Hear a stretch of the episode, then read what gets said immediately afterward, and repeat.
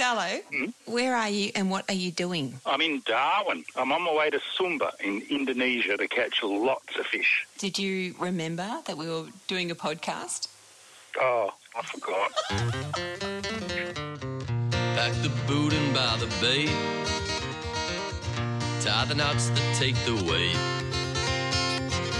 Got my mates by my side.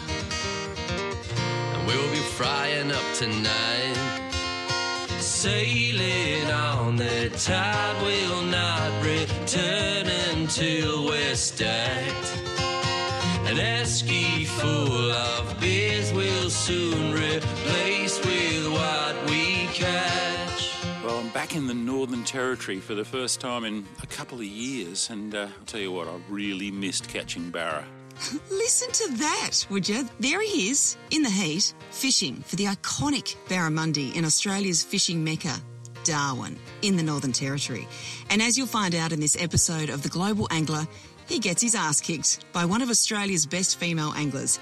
It's actually not hard to feel a little smug when you outfish Steve Starlo Starling, but for this particular chick who heralds from the top end, catching more fish than Starlo, it's a gift that keeps on giving. 2.5 anglers, if we had have had three, we would have been right.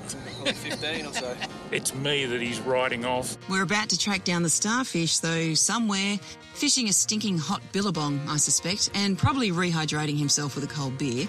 But we've got a question for you. Have you ever looked back and wondered why you fish? You know, really thought about when it all started for you and what fishing gives you? Well, you're going to meet an angling legend. We think he's a national treasure here in Australia. His name is Dick Lewis. I can remember catching a trout, and it was every bit of about 9 inches long. That was the biggest fish I'd ever seen. That's probably one thing I'll never forget, that first fish. It's a beautiful conversation with a lovely man. Right now, though, let's get on the Starfish Enterprise and catch a barra in the top end with Starlo and Joe. The Global Angler. Well, I'm back in the Northern Territory for the first time in a couple of years, and we're up nice and early getting ready for a barra fishing trip. I'll tell you what, I really missed catching barra since I left the top end of Australia. We're going out with a good mate of ours, Glenn Watt, from Barefoot Fishing Safaris. He'll be picking us up in a minute, and we're going to drive out to Dundee Beach. It's about an hour and a half's drive from Darwin. Going to launch the boat there and apparently head down to the Finnis River. You could say I'm a little bit excited. Got no bass upon my back, just the prize waiting to bite. So, Waddy, what are we doing? Flats fishing Fog Bay. Just got the tide just high enough for us to get up in to this lovely area here where I've been getting a few barra the last few days. We'll fish it for probably 3 hours we'll have up here today. All right, let's do it. Sailing on the tide, will not return until we're stacked. What do you got, hon? Oh, I got a barra, first one for my trip. he's just a junior model, but he's a beautiful silverfish. What would he be? Well, it'd be all of 45 centimetres. Take him along the side there and get a measure. Just measure him. I'm going tail first, but that's all right. 48. He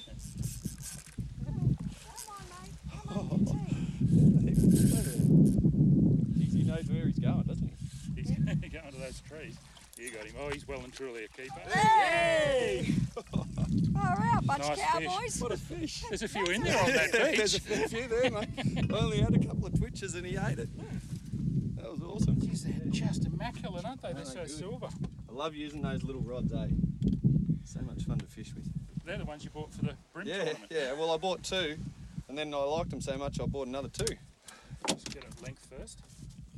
61. Ever cast over on that beach. Told you there was bacon. Anchor up again, chase the wind again, steer the mother rudder bound for glory. We won't. All right, change of location. We've moved from the Finnis River to the Little Finnis River. Tide's dropping out and we're going to fish some snags. You need some goddamn fish. Sailing on the tide. I dripped in the biscuits. Time to go home once you've dripped in the biscuits. Dripped your barra slime into the chicken crimpies. Oh! Do you know how much that sucks? Do you reckon that's two stories up? Close to three, I reckon. Three stories up. Cast that up there. Chainsaw? Start calling him Tarzan. No? He's up in the, always in the trees. Didn't know they made trees that high. You're re-rigging too? Yeah. I'll meet you at the scissors. Okay. You're going to have chicken and a biscuit. An esky full of beers will soon replace with what we catch. Well, here we are rolling back in towards Darwin after a great day on the water out there, out off Dundee Beach. Was that a pretty typical day for this time of the year, Glenn? Yeah, probably typical. I think I called 10 barra for us as par today, last night, didn't I? So we ended up boating about a dozen, so 2.5 anglers. If we had have had three, we would have been right. Probably 15 or so. It's me that he's writing off. I lost my first fish and my favourite lure, and it was just all downhill from me from then on. Luckily, though, Joe and Glenn carried their weight and, as they said, caught about a dozen barra, a couple of small threadfin salmon, catfish, a few other odds and ends. It was a pretty good day on the water, and we were off the water by 2 o'clock, so got to love that. It was hot, though. Woo. Yeah, pretty good trip. You're listening to The Global Angler with me, Snagger Brown, and Starlo.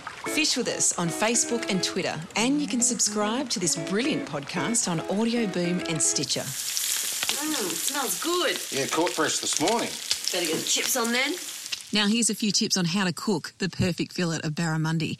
Chef and restaurateur Lorenzo in Wollongong, New South Wales, chooses the larger farmed barramundi. He says they have more flavour and no traces of mud that can be found in those caught in estuaries. The bigger barras offer those beautiful steaks and chunks of delightful flesh, which can take high heat when thrown on a barbie or a pan or a grill. If you are cooking a fillet, go for something around 180 grams. Cut away any sinew and keep that skin on. What we like to do is put like 3 marks into it so that it splits the skin open, and that way it allows the heat to go through the skin into the flesh as well. So what we tend to do is start with a Teflon pan, which has got just basic canola oil we use, or you can use vegetable oil. Don't use anything that burns a lot faster than that, like olive oil, because then it would give it that burnt flavour rather than the cooked flavour. So we start with that. We don't flour the fish at all. We season the pan first, so we put a little bit of salt and pepper, and we also season the fillet before it goes in the pan. So we season top and bottom, so flesh side and skin side as well. So we make the pan get absolutely hot. We then add the oil to it, so that way the oil hasn't been smoking. So as soon as the oil goes in, you can see it's frying away. Then we put the fish inside down and really let it cook. Now, barramundi has a little tendency to curl up as soon as it hits the heat. So what you need to do is, with a pair of tongs, really keep it pressed down so that way the skin's all in touch with the pan. Do that for about a minute and a half, 2 minutes, and then you'll see that the colour's starting to rise into the flesh as well. Have your 200-degree oven ready and just put the pan in there for about 4 to 5 minutes. When you look at it again, you'll find that it's gone white most of the way except for the very top part, which is still opaque, like raw fish basically. So at this point, we bring it out. We then add butter into the pan. What the butter does, it gives it that nice sort of browning to the skin, that sort of really richness to it. And what we do then is turn, and this is back onto a flame on top of the stove, we turn the fish over, so this time it's got flesh down, with the butter and the oil, obviously, that's been there from before. And then with a little spoon, we coat the fish constantly with the liquid that's in the pan. So that way you're sort of cooking and basting. And we only let it sear on the flesh side for maybe 30 seconds. And then we turn it again over to the skin side, and at this point it's ready to serve. So what we tend to do is rest it. So we have a tray with some kitchen paper, and we remove the fish from the pan, so that way it allows all the extra butter and oil to come off it. And then when we serve it flesh side down, so that way you get the beautiful, crispy skin on the outside with the little 3 cuts that we did originally, and it presents absolutely beautifully. Oh, my God. I need a bib. You know, the crispy skin of barramundi is something that I wanted to ask you about. You've covered all bases, but that crispy skin is what you look for when you get a fillet of barramundi, isn't it? That's right, because unlike, obviously, there's a lot of fish that the skin is not edible, but things like snapper, trevella, the old jewfish, which are just mulloway. Yeah. They all got really tasteful skins, even the Atlantic salmon or the ocean trout. But they need to have that serious heat put onto them, Bonita, because otherwise it doesn't crispen up. And just adding that little bit of butter, I don't mean excessive, but let's say you're doing a fish fillet for yourself and it's 180 grams, I'd put probably about 30 or 40 grams of butter. So it is a little bit of butter, but don't forget you're just using it to colour the skin. Baste it while you're frying it, and then you don't actually serve any of it. So it's I had no idea about that technique of not really cooking the top, the flesh. Yeah. Yeah, no. The thing is that the oven takes care of, because it's obviously encased in heat once it's in the oven, it does cook, but not at the same intense heat that you would have, say, on the frying top. But to just get it past that point of being a little bit too under. And it's one of those fish, I feel, that you can't really have it a little bit under. You can have trevella a little bit opaque. You can have snapper a little bit opaque. But I find barramundi really needs to have gone totally white through the whole fillet. Now, you could do this, Lorenzo, couldn't you, on a barbecue that's got a lid? It's got a lid. In fact, that's how I use it here. I've got one of those egg-shaped sort of barbecues. So what I do, I've got a hot plate which sits on top of the griddle, on top of the cross, you know, the char grilling plate. So I make sure that really gets really, really hot, and then use the same technique. Oil, seasoned, and then put skin down, put the lid on it, and just let it go. It's a fish that really can take severe heat. I mean, there's some fish that are really like your garfish or, you know, your whitings or stuff like that, you know, if you apply that sort of heat to it, they're just going to burn like you wouldn't believe.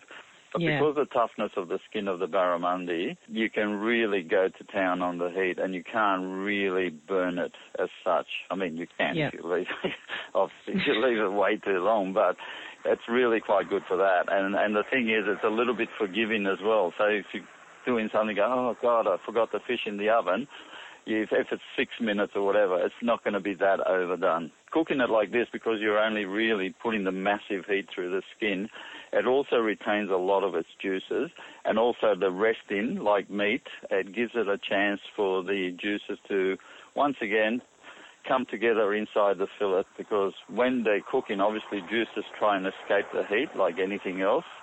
And so when you, say, cooking a steak, you can see the blood sort of starting to pop out the top after a while. It's because the blood's trying to get away from the actual heat source, and that's why you then rest it, and it allows the excess blood to disappear or be left on your resting tray, but the one that's left inside will then spread itself again through the fillet. Fish and Tips with Starlo. I often talk about the importance of finesse in improving your fishing results. In fact, I guess you could say that finesse is my personal mantra for better and more enjoyable fishing.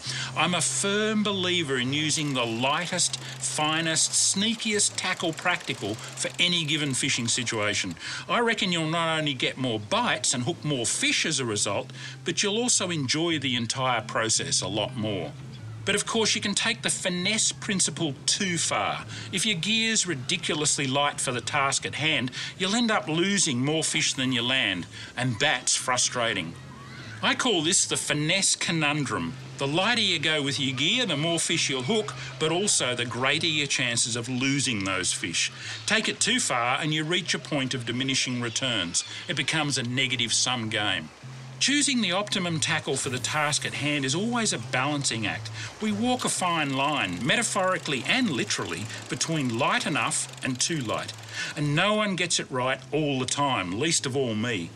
The finesse conundrum is certainly an interesting subject, and it's one that we'll come back to again and again in this series. The Global Angler. We were born to fish. Several years back, I was lucky enough to record this interview with Australian angler, author, and simply remarkable man, Dick Lewis. For almost half a century, he answered questions and gave advice to anglers from around the world through his column, which was called Ask Dick Lewis. Starlo and I really wanted to share this interview from our archives because it is so rare that you can get inside the head of someone with so much life and fishing experience, along with such extraordinary passion for the sport that we all love. Dick Lewis, how long have you been fishing for? 77 years. Started when I was 3. How have things changed over the past 77 years? Oh, enormously. We've gone to sort from string to gel spun line. Rods have changed dramatically. Once upon a time they were nice and thick rods. Now they're nice and fine, and they're getting finer. The problem is they'll reach a stage where they get so fine we won't be able to find them when we get up to look for them.